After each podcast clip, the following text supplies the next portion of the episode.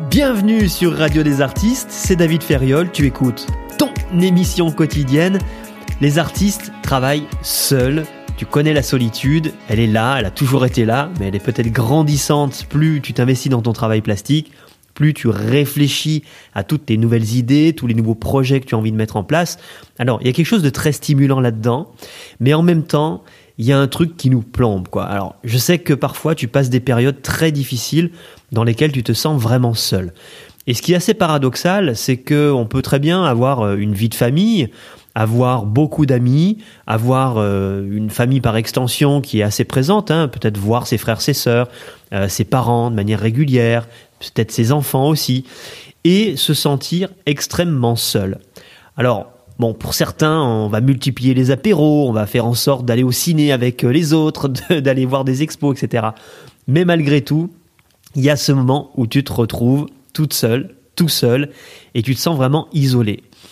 Alors, d'un côté, effectivement, on en a besoin quand on est artiste, puisque hum, c'est toi qui mène le bateau, c'est toi qui euh, dirige ta carrière, qui dirige, avant même de parler de carrière, déjà qui euh, est investi dans ce travail plastique-là, dans ce travail peut-être idéologique, philosophique, poétique, politique aussi. Je sais pas trop euh, à quel niveau toi tu places ton travail, hein, dans quel euh, vraiment dans quel domaine euh, de la vie tu places ton travail, et est-ce qu'il y a peut-être une teinte un peu plus poétique que politique ou autre? Ce serait intéressant qu'on en parle dans les commentaires si tu veux bien, comme ça ça me permettrait aussi de connaître ton travail et puis de le faire connaître aux autres. Évidemment, ça dépend de ton caractère. Hein. Il y a des gens qui sont plutôt, ou des artistes qui sont plutôt bien quand ils sont seuls. Euh, moi, c'est mon cas. J'adore être seul. Je suis un solitaire. Et tout ce que je fais finalement, euh, quand je vois sur le plan professionnel, bah, je le fais seul, c'est-à-dire je, fais en sorte d'avoir le moins de partenaires possible, euh, si possible pas d'employés, enfin voilà, de monter mes propres activités. Et quand tu es artiste, finalement, bah, c'est ce que tu fais. Hein. Tu as euh, des produits à vendre que sont tes œuvres et tu organises tout ton temps, euh, c'est-à-dire tout ton temps de productivité pour euh, produire tes œuvres, pour réfléchir, pour créer, pour aussi pour faire l'éponge. Hein. J'aime bien cette expression de faire l'éponge. je crois que les artistes ont cette capacité-là, justement, à être sensibles aux choses et à être en captation comme ça de tous les éléments dont ils vont pouvoir derrière faire le tri et euh, faire des liens pour pouvoir créer de nouvelles choses à partir de là. Alors peut-être que toi, tu as un caractère au contraire qui te pousse à plutôt aller voir les autres, très sociable, et tu n'es pas forcément très à l'aise dans la solitude. Bon, à part le moment où effectivement tu crées, où tu avances euh, dans ton travail plastique, euh, dans ta production, dans tes réflexions, tes écrits peut-être. Je sais qu'il y a des artistes qui écrivent beaucoup et qui écrivent d'ailleurs plus que ce qu'ils créent. C'est assez rigolo. On pourrait se dire bah tiens, mais pourquoi t'es pas euh, auteur, euh, écrivain euh, finalement? Pourquoi tu ne fais pas que, enfin que écrire? Non, mais en tout cas, pourquoi tu n'as pas mis ton activité peut-être à 90%, hein, ton activité entre guillemets commerciale, en tout cas professionnelle, à 90% sur l'écriture plutôt que sur la peinture ou autre? Bien sûr, c'est pas si simple parce qu'on sait très bien que pour créer une œuvre majeure, hein, une, bonne œuvre, une vraie œuvre, euh, bah, il y en a dix avant qui étaient toutes pourries. Quoi. Donc c'est vrai que parfois, il faut aussi peut-être passer par un autre outil qui est l'écriture pour en arriver justement à peut-être, je pense plus à se défaire de tout ce qui est euh, encombrant pour pouvoir réaliser cette fameuse œuvre majeure. Il arrive parfois que ces périodes de solitude soient très longues, euh, soit teintées de procrastination, soit teintées peut-être de dépression aussi, parce que tu passes une période où c'est la page blanche pour toi, tu n'arrives plus à, avoir la moindre idée, ou peut-être ton envie s'est égrenée. Euh, je sais qu'il y a des périodes comme ça dans une, dans une vie d'artiste où tu n'arrives plus du tout à créer, t'as plus envie en fait, t'as envie de faire complètement autre chose. Euh, moi, ça m'est arrivé euh, très jeune, pendant mes études aux beaux-arts, où j'ai voilà, j'ai complètement fait une overdose d'art, une overdose de conceptualisation, une overdose de devoir parler de mon travail, de devoir montrer mes œuvres, etc. Donc, je comprends que ça puisse arriver à un moment donné. Peut-être que ça m'arrivera encore une fois, une autre fois dans ma vie. Hein. C'est, c'est, possible. Moi, je, je m'attends à toutes les surprises dans ma vie. On ne sait jamais ce qui peut arriver. Euh, et certainement que ça t'arrivera à un moment donné où tu vas passer cette période-là où tu pourras plus voir tes peintures en peinture, quoi. Tu vois ce que je veux dire? Tu voilà, tu, tu voilà, tu voudras plus du tout que quiconque te parle de quoi que ce soit qui est en, qui est en lien avec l'art. Alors peut-être qu'aujourd'hui tu te dis mais non mais moi c'est impossible, l'art c'est tellement viscéral pour moi, c'est tellement nécessaire, c'est tellement indispensable, je ne peux pas envisager ma vie sans ça. Et tu sais, moi quand ça m'est arrivé, je ne pouvais pas envisager ma vie sans ça non plus. Euh, donc c'est pas aussi simple que ça. On sait qu'une vie d'artiste n'est pas une vie linéaire. C'est peut-être ce qui fait aussi que c'est une vie qui euh, vaut le coup d'être vécue et même si effectivement il y a beaucoup de douleurs à l'intérieur, il y a beaucoup de, choses très négatives, beaucoup d'expériences qui vraiment te rabaissent euh, plus bas que la carpette, quoi, je dirais. Euh, moi, je pense que ça vaut vraiment le coup. Et puis, il faut bien comprendre aussi que quand tu arrives dans ce, monde, dans ce corps, dans cette vie, ben, dans une vie d'artiste, finalement, que tu te sens artiste, que tu te sais artiste depuis toujours, bah, finalement, t'as pas trop le choix. Quoi. Bah, il faut que tu sois artiste. Il faut que tu sois cet artiste-là, quitte à euh, en prendre un peu plein la gueule de temps en temps. C'est, je pense, que ça fait partie du truc. C'est comme ça. Il y a pas que les artistes hein, qui en prennent plein la gueule. Mais effectivement, peut-être que la place de l'artiste aujourd'hui dans la société est pas vraiment valorisée. Bon, on en avait déjà parlé ensemble de ça hein, dans d'autres émissions. Euh, aujourd'hui, je voudrais te parler d'un, d'un phénomène qui est très intéressant et c'est en regardant des vidéos sur Sadhguru. Je sais pas si tu connais Sadhguru. Euh, c'est un gourou euh, indien. Alors gourou, ça veut dire quoi? Parce que tu sais qu'en France, on déteste les religions, on déteste les sectes. Hein. on en parlait là récemment dans une émission aussi du fait que le mot Dieu nous fait peur et tout ça, c'est en fait c'est lié au combat qu'il y a en France notamment. Hein. vraiment en France, c'est très fort, un combat contre les, religions on veut que cette France soit euh, complètement nettoyée de religion. Alors, est-ce que c'est pour installer une nouvelle religion avec les Illuminati, avec le, le, nouvel ordre mondial et tous ces trucs-là Peut-être, j'en sais rien. Mais il y a une vraie teinte en France de rejeter, depuis longtemps déjà, de rejeter les religions. c'est vrai qu'on a, y a eu des massacres quand même, hein, pas, pas, mal de massacres en France, euh, des milliards de morts à cause des religions. Donc peut-être que ça vient de là aussi. Et c'est vrai qu'en France, on est un peu particulier parce que on n'aime pas quand on nous fait gober des trucs. Tu sais, on n'aime pas se sentir manipulé en fait. Ça, c'est une différence moi que j'ai vue quand euh, j'ai commencé à réfléchir sur justement une stratégie pour développer mon, mon activité d'artiste et surtout commencer à communiquer et notamment sur les réseaux sociaux, parce que les réseaux sociaux ont un potentiel très fort de visibilité, et c'est un outil qui est aujourd'hui, moi je pense, incontournable lorsqu'on souhaite euh, développer une vie d'artiste et surtout se rendre vraiment visible, vraiment partager son travail au plus grand nombre pour aller trouver les bonnes personnes. Et à l'époque, donc il y a déjà euh, quelques années, je, regardais les, stratégies, les techniques, tous les outils qui pouvaient me permettre de faire ça bien, vraiment, et de pas perdre trop de temps, c'est-à-dire d'être efficace, tu vois, d'être productif aussi, euh, de pas passer des années et des années à, trouver un système qui puisse me, me permettre de vraiment communiquer, de faire passer mon message. Euh, donc que ça me prenne peu de temps et que je sois vraiment très efficace, c'est-à-dire que ça me ça m'apporte beaucoup de visibilité et surtout que les gens m'écoutent. Et euh, je me suis bien sûr tourné directement vers le monde anglophone en fait, aux États-Unis. Pourquoi? Parce que euh, on, on le sait bien, les États-Unis. Alors déjà, il y a quelques années en fait, les Américains avaient 10 ans d'avance sur nous au niveau de tout ce qui se passait au niveau d'Internet la distance entre euh, ce que font les anglophones aujourd'hui et ce que font les, francophones aujourd'hui sur Internet, c'est petit à petit amoindri. On, a beaucoup moins d'années de retard. Je dirais qu'aujourd'hui, on a peut-être 4, 5 ans, suivant les domaines, de retard euh, par rapport à ce qui se fait sur Internet par rapport aux Américains, hein, euh, les Français. On est, toujours en retard, c'est comme ça. Les Américains auront toujours de l'avance sur nous au niveau euh, de tout ce qui se passe sur Internet. Et bon, après, est-ce que c'est peut-être pas plus mal comme ça finalement Parce que si à un moment donné, euh, ça les rend complètement tous barjots et débiles, euh, on aura quelques années pour s'en rendre compte avant. Bon, à cette époque-là, donc je regardais, je regarde encore bien sûr hein, tout ce qui se fait aux, États-Unis, et je m'étais mis à communiquer d'une manière un peu à, à l'américaine, un peu, un peu, je rentre dedans, tu vois, un peu gros bourrin quoi. Et bon, alors ça, ça, se voyait pas forcément quand je communiquais, mais il y avait un truc qui était complètement en décalage entre ma communication, c'est-à-dire le la forme que j'utilisais pour communiquer, les arguments que j'utilisais à l'intérieur, et puis le ton aussi qu'il y avait à l'intérieur de ma communication. Et finalement, je communiquais comme un Américain, mais je m'adressais à des Français. Et bon, t'imagines que ça, ça peut juste pas passer, quoi. C'est impossible. Et j'ai compris finalement. euh, alors bon, à un moment donné, je me suis rendu compte qu'il y avait un problème. Quoi. Il y avait un décalage. J'étais complètement en décalage avec ma communication et euh, la tête des gens qui avaient en face de moi. Quoi. Donc je me suis dit bon, euh, ok, faut que tu te réajustes parce que là, ça va pas du tout. Donc euh, j'ai regardé aussi ce que faisaient les Français euh, en termes de communication sur Internet et je me suis rendu compte que c'était la préhistoire de la communication quoi.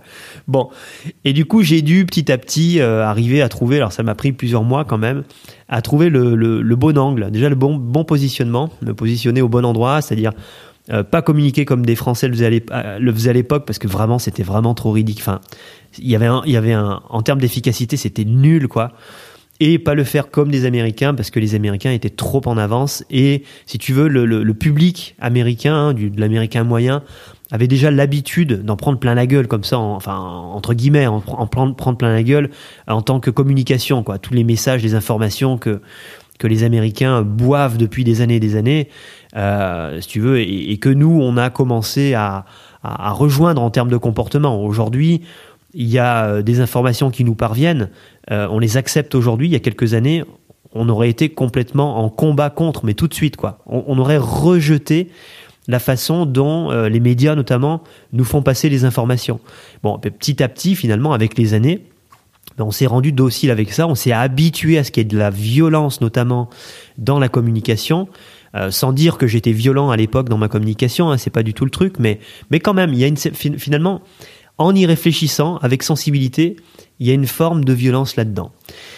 Et euh, donc je me suis un peu un peu flagellé quand même pendant plusieurs mois à me dire mais ah tu sais pas communiquer, tu arrives pas, ça marche pas, les gens te comprennent pas, est-ce qu'ils sont pas prêts, c'est le public, c'est pas le bon public, euh, ils- tu vois les gens sont débiles, qu'est-ce qui se passe quoi.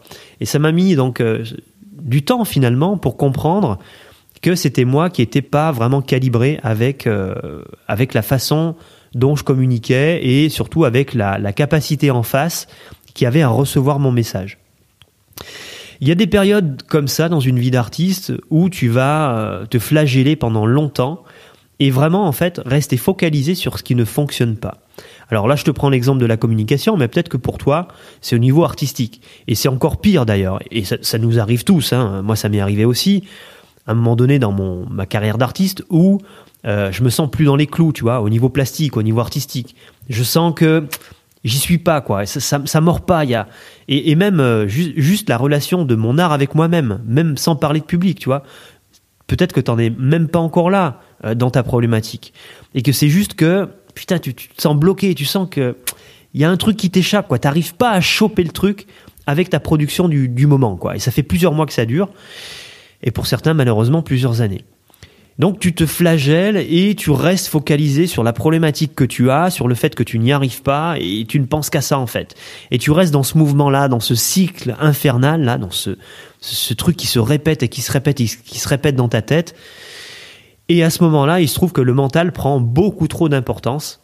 Et souvent, quand on est dans des périodes comme ça, alors je ne sais pas si toi tu vis une période comme ça, si tu vis d'ailleurs une période difficile, euh, moi je serais vraiment euh, intéressé que tu la partages avec, euh, avec moi en commentaire, avec nous même, hein, qu'on puisse en discuter, qu'on puisse déjà voir que bah, eh, t'es peut-être pas toute seule, t'es peut-être pas tout seul dans ce cas-là, c'est peut-être pas ta faute vraiment, tu vois, et et t'es peut-être juste pris par quelque chose qui est finalement assez commun chez les artistes.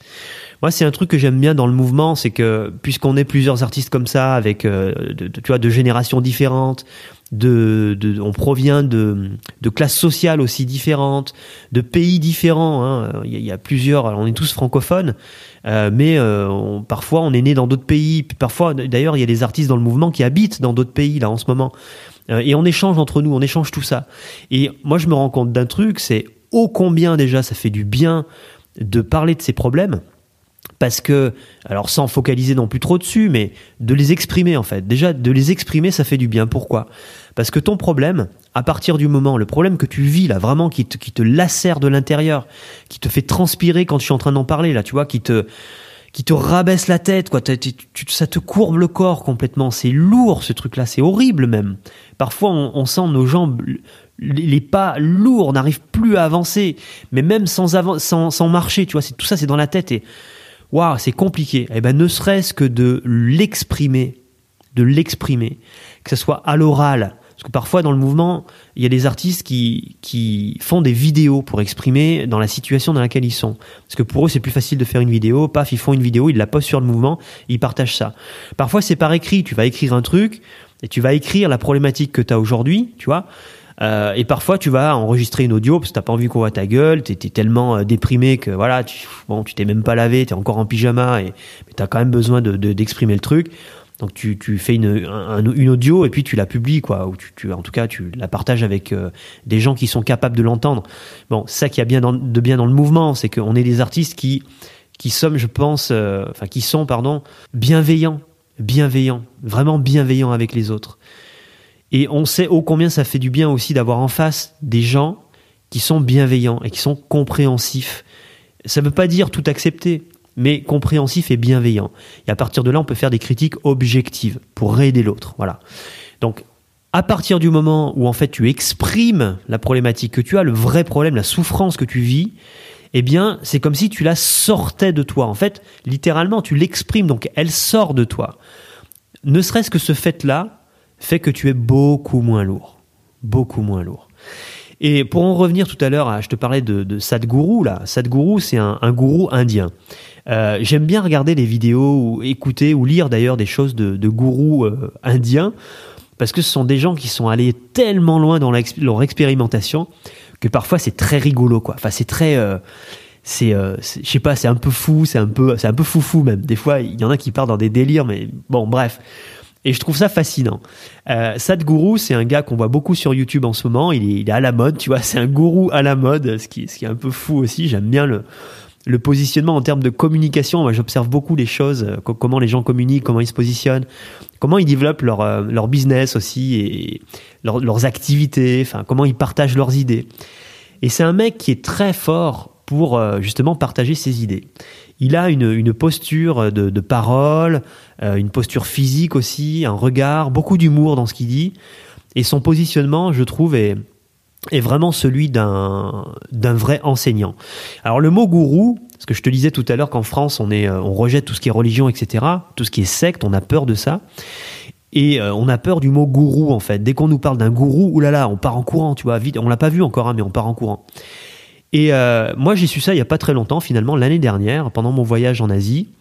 Euh, j'étais en Indonésie, et il se trouve que gourou, en indonésien, donc dans le, langage indonésien, en bahasa, euh, c'est comme ça qu'on appelle le langage indonésien, le bahasa, gourou, ça veut dire enseignant. Et là, j'ai compris pourquoi des milliards d'Indiens suivent ou se mettent autour tout le temps, s'agrègent autour de gourous. Parce que les gourous, en fait, sont des enseignants. Et ça n'a rien à voir avec la secte. Bon, toi, tu le savais peut-être déjà. Mais moi, j'ai appris ça l'année dernière. Je me suis trouvé tellement con. Je me suis dit, mais c'est dingue comme euh, je suis façonné par ma culture française. Comme je suis vraiment, euh, comme, on, arrive à imprégner l'opinion publique jusqu'à ce que des individus en France qui, même pour moi, euh, fuient les, médias mainstream, les médias grand public depuis très longtemps, enfin, je les regarde parce que je me tiens à jour au, niveau de ce qu'ils essayent de nous, de nous mettre dans la tête, si tu veux. Donc ça, je trouve ça intéressant par rapport à ça. Mais je ne bois plus leurs paroles depuis des années et ben malgré tout, je me retrouve avec des, conditionnements qui sont tellement débiles, quoi. Bon, bref. Voilà, gourou, ça veut dire enseignant. Et, euh, et ce mec qui là, qui s'appelle Sadhguru, sur YouTube, eh ben, est un enseignant en fait. Et il a une façon d'aborder les choses qui est, moi que je trouve qui est extraordinaire. Il arrive à faire passer des idées qui sont parfois vraiment des idées extrêmes. Hein. Sincèrement, pour, certaines personnes, je pense que ce que raconte Sadhguru parfois est, vraiment extrémiste. D'ailleurs, euh, il y a des conflits parfois. Hein. Il fait souvent des, discours en public, euh, style conférence, des choses comme ça. Enfin, il parle en public énormément. Donc, il se confronte au public. Il n'a pas peur hein, qu'il y ait ce public-là parce que finalement, bah, lui, il, a, il joue rien en fait à travers tout ça. Il, il a rien à perdre, ce mec. Bon, et il fait des choses quand même assez extraordinaires. Et il se trouve que parfois, il se retrouve avec un public là, et une partie du public qui est très remontée contre ses idées. Et notamment, à un moment donné, j'ai vu une vidéo où il parle de pourquoi les femmes n'ont pas le droit d'entrer dans certains temples. Donc notamment en Inde, mais c'est pas qu'en Inde. Moi, ça m'a interpellé ce sujet-là parce que ce questionnement-là, parce que quand j'étais en Thaïlande, Il y a un, en Thaïlande, à, je crois que c'est à Chiang Mai, ouais, c'est à Chiang Mai, euh, donc une ville au nord, euh, nord-ouest de la Thaïlande, une ville qui est assez sympa d'ailleurs, euh, qui, est, qui est peuplée de beaucoup de nomades digitaux, donc des gens qui travaillent avec leur ordinateur, qui travaillent via Internet, qui viennent de tous les pays et qui se retrouvent à Chiang Mai. C'est une ville qui est agréable, qui c'est pas cher, c'est à tout le confort d'une ville moderne. c'est une ville, c'est une grande ville, mais qui est pas non plus démesurée, tu vois. Et la nature est, est vraiment accolé à la ville. Donc, euh, en, allez, en 10 minutes, tu prends ton vélo, en 10 minutes, tu es dans la nature et c'est vraiment chouette. Bon, après, ça reste une ville assez polluée, bon, comme une ville euh, classique. Et il y avait un temple à Chiang Mai, euh, qui est un, temple dont j'ai, à l'époque, j'ai partagé les photos d'ailleurs. Parce que c'est assez magnifique de l'intérieur. Et puisque les femmes n'ont pas le droit de rentrer, je me suis dit, bah, autant faire puisque les femmes ne peuvent pas rentrer, autant faire sortir le temple aux femmes. Bon bref, je me suis dit, voilà, ça peut être bien de le partager. Et je l'avais partagé dans mon réseau euh, à l'époque, euh, notamment, je crois que je l'avais partagé certainement dans le mouvement, euh, parce que c'était vraiment très très beau, et au niveau technique d'ailleurs, c'était vraiment très intéressant. C'est un, temple qui est réalisé en, en, plaque de métal, alors je sais plus comment comment s'appelle la technique, je crois que c'est de l'embossage, si je dis pas de bêtises. Donc ils avaient un bas-relief qui était réalisé en goudron ou quelque chose comme ça. Et par-dessus, ils posaient une plaque métallique et ils viennent marteler avec un, petit marteau, enfin plusieurs outils. Ils martèlent comme ça la plaque pour que ça prenne la forme de, bah, la matrice qu'il y a dessous. Bon, tu vois un peu le truc. Finalement, c'est assez simple, comme, enfin, ça paraît assez simple comme process. Et quand tu les vois faire, quand même, il y a, enfin, pour avoir regardé euh, des artisans travailler sur ça, euh, c'est un sacré boulot. Il y a vraiment un, des gestes particuliers. Et puis je peux te dire que taper sur un, marteau, enfin taper avec un marteau, euh, bon toute la journée, waouh, faut avoir le physique. Hein. Eux, ils font ça du matin au soir sans s'arrêter dans des positions pas possibles, tu sais, euh, accroupis, à moitié, enfin bon bref. Ils sont assez courageux, complètement passionnés d'ailleurs. C'est assez fou de voir ça. Ils sont vraiment passionnés, vraiment. c'est des artistes quoi. C'est des artisans, même artistes, je dirais ouais. Et ce temple-là est réalisé entièrement à l'extérieur et à l'intérieur en plaques de métal comme ça. Et on dirait, euh, je crois que d'ailleurs il s'appelle le Silver Temple, quelque chose comme ça. Donc le temple d'argent. C'est un temple qui est euh, donc magnifique. Il faut juste être un homme pour pouvoir y rentrer si tu veux. Donc c'est totalement interdit aux femmes. Et je tombe sur cette vidéo de Sadhguru où il parle de justement de, de, temples euh, qui sont interdits aux femmes et surtout il explique pourquoi. Parce qu'à l'époque j'ai vraiment, enfin moi j'ai pas compris mais pourquoi quoi. Quelle est la raison qui fait que euh, alors tu vois, en tant que Français, je me suis dit bon, bah, ça doit être un peu comme euh, par rapport à l'islam, quoi. Les femmes sont un peu retranchées, mises en arrière, cachées, et puis euh, c'est vrai qu'à la mosquée, on mélange pas les hommes et les femmes, etc. Tu vois, il y a. C'est un truc que j'ai retrouvé en Malaisie quand je suis allé justement visiter une, grande mosquée qui était magnifique, enfin très très simple, hein, vraiment très simple. Euh, pas un défi architectural, mais c'était très beau, c'était au bord de, la mer en plus. Enfin bon, c'est un endroit vraiment chouette. Et c'est vrai que les femmes sont séparées des hommes. Alors, dans l'islam, je ne connais pas la, signification. Peut-être que toi, tu l'as. Je serais intéressé d'en de, d'en savoir un peu plus là-dessus. On peut en parler en commentaire aussi, si tu veux. Euh, mais en Thaïlande, j'ai pas compris. Il n'y avait pas d'explication. Bon, bref. Et je, vois que, par cette vidéo de Sadhguru, il se passe la même chose en Inde il y a des temples qui sont interdits aux femmes. Et il y a des temples qui sont d'habitude autorisés pour les hommes et les femmes, qui, pendant certaines périodes de l'année, en fait, sont complètement interdits aux femmes. L'entrée est interdite. Sadhguru explique dans sa vidéo, certains temples sont complètement interdits aux femmes parce que le temple a une fonctionnalité très précise donc si tu veux, c'est comme si on, imaginait que ce temple-là, il a été complètement conçu, mais vraiment conçu au niveau architectural, au niveau de ses calculs architecturaux, au niveau des rapports de forme. C'est de la géométrie sacrée en fait. Ce que j'avais pas compris au niveau des temples indiens notamment, il y a des temples qui sont dédiés à la prière et conçus pour ça, complètement conçus, hein, vraiment euh, construits pour ça, pensés, calculés, tout pour ça, l'orientation, tout. Et il y a des temples qui sont faits pour d'autres choses. Et ces temples-là, qui sont faits pour d'autres choses, tellement ils ont, un, si tu veux, un, effet très fort sur la santé et des répercussions sur la santé des gens qui sont là. Alors ça se passe au niveau énergétique, mais c'est aussi géométrique ce truc-là. Hein. Il, y a, une incidence de la géométrie et euh, des... Euh, alors comment ça s'appelle ce truc-là?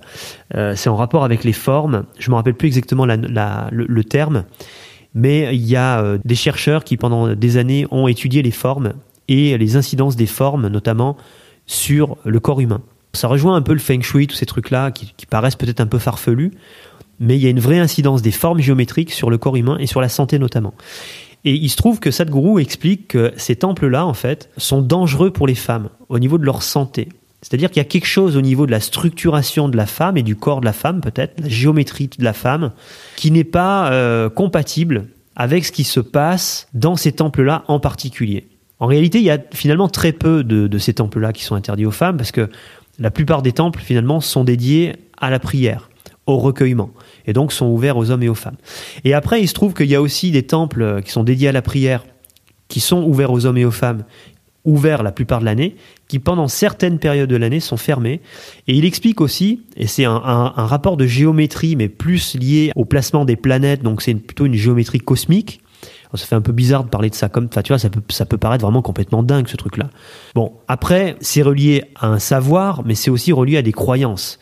Peut-être que, que ces, temples-là, qui à une certaine période de l'année, soi-disant, sont dangereux pour les femmes, c'est peut-être qu'une croyance. Dans la réalité, peut-être qu'il n'y a pas vraiment de, de fait qui montre que une femme va devenir malade, perdre son enfant ou mourir à cette période de l'année si elle rentre dans ce temple-là en particulier. On s'en fout finalement, que ce soit une croyance ou que ce soit des faits réels. Eux, ce qu'ils pensent, c'est que c'est réellement dangereux pour la femme, à un moment donné, pour toute femme d'être dans ce temple en particulier à cette période-là précise de l'année. Ce que je pensais être un truc de on, laisse les femmes de côté, euh, on, dénigre la femme finalement parce qu'elle n'est pas à la hauteur, elle ne vaut pas un homme et donc elle n'a pas à rentrer dans ce temple-là parce qu'elle le salirait. Bah finalement c'est tout le contraire. C'est parce que ces gens-là ont un respect profond pour la femme et, et savent exactement la place qu'elle a, la place importante qu'elle a dans le monde, qu'ils font en sorte de, la protéger et de surtout interdire l'accès à ces femmes-là dans ces temples en particulier ou dans des temples ouverts d'habitude, mais qui pendant cette période de l'année-là, avec la configuration cosmique de la lune, du truc, bon bref, peu importe, pourraient être dangereux pour elles. Voilà. C'est ce que j'en ai compris, c'est toujours discutable, je sais que c'est facile pour moi d'en parler comme ça parce que je suis un homme, euh, je pense que si j'étais une femme, je le euh, j'aurais du mal à avaler le truc, tu vois, vraiment il y a un truc quand même à comprendre, c'est qu'en France, on est vraiment conditionné pour euh, faire croire que la plupart des gens de cette planète, en fait, détestent les femmes et font en sorte de les, de les mettre de côté et font en sorte de les laisser à la maison, pensent qu'elle n'est pas l'égale de l'homme. Franchement, j'ai traversé pas mal de pays. Je peux te dire que dans les pays que j'ai traversés, et parfois effectivement avec des manières d'agir où on pourrait penser, puisque nous on est conditionnés en tant que Français, on pourrait penser que vraiment euh, ils dénigrent la femme mais en fait, on se trompe lourdement. Voilà, on se trompe lourdement. On devrait plutôt se regarder de nombril, sincèrement, en France hein, et en Europe de manière élargie. Sincèrement, je vais vous dire, on n'a vraiment pas à faire les malins avec la place de merde qu'on donne à la femme en France. Ce que dit Sadhguru aussi à un moment donné dans une autre vidéo, c'est que on a tendance, puisque toi en tant qu'artiste, tu as des problématiques et c'est vrai qu'on a cette tendance-là à regarder ce qui va pas. C'est un truc qui est très français aussi. On est connu comme des gens très pessimistes hein, par nos voisins. Euh, on est tout le temps en train de se plaindre, on est tout le temps en train de se rebiffer, on est tout le temps en fait dans la réaction, ce qui est parfois une très bonne chose parce que ça nous permet bah, de réagir contre des peut-être des mouvements politiques qui deviennent trop extrémistes. Hein. On défend aussi nos droits, on défend nos libertés. La France est encore vue euh, par le monde entier comme le pays des droits de l'homme, le pays des libertés, et beaucoup viennent en France, hein, quittent leur pays pour rejoindre le pays des libertés. Tu vois ce qu'on en a fait, le pays des libertés aujourd'hui? Euh, Je sais sais pas si tu, je pense que tu vois, parce que tu es français, tu es passé par le confinement, par tous ces trucs-là. Tu vois comment ça devient de plus en plus totalitaire cette politique tu vois toutes les libertés que tu as perdues. Moi, quand je, pense aux années 80, comment je vivais dans les années 80 quand j'étais un gamin, et je voyais vivre mes parents, leurs amis, la famille, etc. il y avait une ambiance palpable. Quand je, vois aujourd'hui, quand je, suis aujourd'hui, que je repense aux années 80, mais j'ai l'impression qu'il y a deux siècles qui sont passés et, qu'on est en prison aujourd'hui. Tu vois, il y avait un il y avait une nonchalance, il y avait une liberté palpable, il y avait un truc beaucoup plus décontracté du gland, sincèrement, euh, dans les années 80, quoi. On était beaucoup plus cool dans les années 80. Regarde les gens fermés, stricts et, pointus et malades et déprimés qu'on est devenus, quoi. Mais c'est un truc de malade. Bon. Je fais une émission bien française aujourd'hui. Et Sadhguru parle dans une vidéo du fait que on focalise sur les choses qu'on n'arrive pas à obtenir dans notre vie, alors que si on veut bien regarder, on arrive déjà à obtenir 80% de ce qu'on voudrait dans notre vie. Si tu regardes ta vie, et, franchement, ça vaut le coup de le regarder, et encore plus dans des périodes où tu bloques sur des choses que tu n'arrives pas à mettre en place, et que tu ne fais que penser à ça, et tu deviens triste, et, tu, te, tu te mets la tête dans le sable tellement, euh, tellement tu penses que tu es une merde à pas y arriver. quoi. Regarde, franchement, ça vaut le coup. Hein. Prends un peu de recul là, prends un peu de hauteur redresse-toi, tu vois, physiquement déjà. Paf, tu te redresses, la tête bien droite, la colonne bien alignée, tu vois, comment quand on fait du yoga ou de la méditation. Ça, c'est un bon exercice pour ça. La colonne bien droite, les épaules en arrière. Ah, t'ouvres ta cage thoracique, tu prends une bonne inspiration, t'ouvres tes yeux en grand, t'ouvres tes oreilles en grand, tu regardes tout autour de toi et tu essayes de penser à tout ce que tu as fait jusqu'à présent, tout ce que tu as réussi, pars du plus loin, du, du quand tu étais tout gamin s'il faut, et tu regardes par tout ce que tu es passé, tout ce que tu as mis en place, tout ce que tu as mis en place jusqu'ici. Est-ce que tu vois tout ce que tu as réalisé? Non mais attends, je sais pas si tu imagines tout ce que tu as fait, quoi, tout ce que tu as réussi, réussi dans ta vie, jusqu'aux choses les plus petites, les plus insignifiantes, qui sont parfois les plus importantes en réalité. Tout ce que tu as réussi à faire, à faire, tout ce que tu as réussi à avoir dans ta vie. mais regarde tout ce que tu as autour de toi, regarde tous les objets qui sont là, regarde tout le confort que tu as. Même si tu vis dans un, je veux dire, dans une cabane, euh, dans, dans un confort vraiment minimum, vraiment minimaliste, tu peux pas plus, quoi. Mais regarde quand même ce que tu as en termes de confort. Je sais pas si tu te rends compte. Même si tu habites dans un, un appart qui est tout pourri, qui est dégueulasse, mais tu as quand même un toit sur la tête, tu as quand même des murs, tu as quand même une porte que tu peux fermer à clé, te sentir en sécurité, te protéger, hein. c'est important pour l'être humain. Malgré tout, tu manges quand même euh, à, ta faim, même si je sais que parfois on passe par des périodes qui sont très difficiles financièrement. Je suis passé par là aussi, je sais, je suis passé par là aussi. Voilà, à avoir une boîte de pâté, à ouvrir ma boîte de pâté, à même pas pouvoir avoir de quoi m'acheter une baguette ou une demi-baguette même pour pouvoir manger ma boîte de pâté. Je l'ai vécu ce truc-là, je sais. Eh ben, je peux te dire que malgré tout, quel confort. Je le savais pas à ce moment-là, mais quel confort d'avoir cette boîte de pâté, parce que j'avais un truc à bouffer, tu vois. Alors qu'il y en a d'autres, il y en a plein d'autres, des milliards de personnes sur cette planète qui crèvent de faim, qui meurent, vraiment meurent, meurent. Pas juste ah je crève la dalle aujourd'hui, je me taperais bien une bonne tartiflette. Non, ils meurent de faim, meurent, ils deviennent des cadavres à cause de ça. Ils n'ont pas à manger on a un confort extraordinaire, extraordinaire. D'autant plus en France, on est un pays quand même développé. Est-ce que tu sais que à l'étranger, par pratiquement toute la planète, on est vu comme des gens qui ont un mode de vie extraordinaire, extraordinaire. On a une façon de vivre en France avec tous les petits bonheurs qu'on a, tu vois, les petits bonheurs de la vie, la gastronomie, le, bon goût des choses qu'on a, pour l'esthétisme aussi qu'on a. C'est pas pour rien qu'on est un pays qui est très apprécié pour son art et que quand t'es un artiste français, t'es hyper respecté à l'international, mais hyper respecté, t'imagines même pas. Pourquoi? Parce qu'on a tous ce bagage culturel et depuis des générations et des générations, c'est vrai, on, a cette capacité à se plaindre et du coup à vouloir de la beauté beaucoup plus que les autres. Eh ben, ce trait un petit peu négatif qu'on a finalement, il est extrêmement positif. Et quand tu veux bien regarder tout ce que tu as réussi dans ta vie à faire jusqu'à présent, réussi à avoir, avoir autour de toi, réussi aussi à être, à être. Regarde ce que tu as été pendant toute cette vie, par tous les états émotionnels intérieurs que tu as traversés, toute cette beauté, toute cette, même pas beauté en fait, parce que parfois on est moche à l'intérieur, mais il y a une certaine beauté à le vivre, à le vivre, à, l'incarner complètement, à, vivre en totalité ce truc-là. Moi, je trouve ça juste magnifique, quoi. Il y a une consistance de vie quand même en France, pour les Français, qui vaut le coup d'être vécu. Regarde tous ces trucs-là que tu as obtenus, donc que tu as réussi à avoir, que tu as réussi à faire, et que tu as réussi à être jusqu'à devenir ce que tu es aujourd'hui. Alors c'est vrai que peut-être que si tu es déprimé aujourd'hui, tu te dis attends David, qu'est-ce que tu me racontes? Euh, Moi ça va pas du tout là. J'ai la tête dans les chaussettes aujourd'hui. Euh, bah, depuis voilà, je suis complètement dépressif. Je suis sous cacheton. Je, vais à l'hôpital psychiatrique toutes les semaines pour voir si, si tout va bien. Ça va pas du tout. Ok, peut-être, peut-être que ça va pas du tout, mais regarde quand même tout ce par quoi tu es passé avant, avant, jusqu'à aujourd'hui.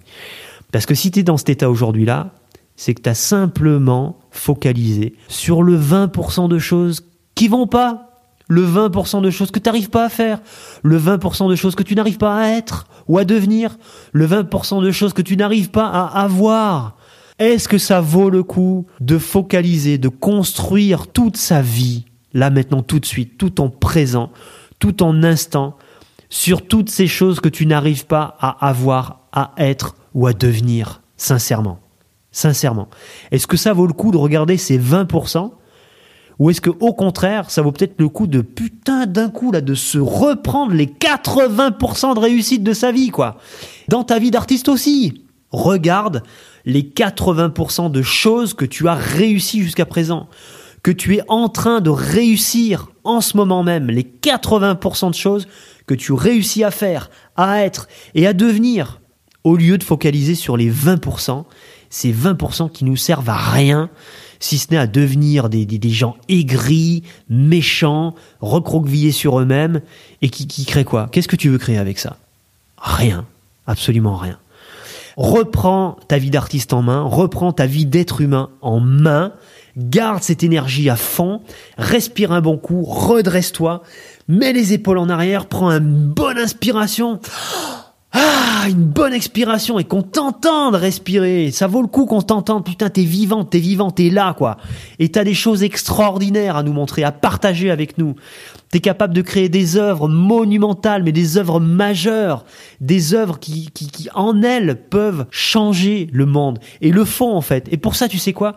Il y a même pas besoin de les montrer à des milliards de gens, ces œuvres-là. Elles travaillent déjà pour le monde. À partir du moment où elles existent.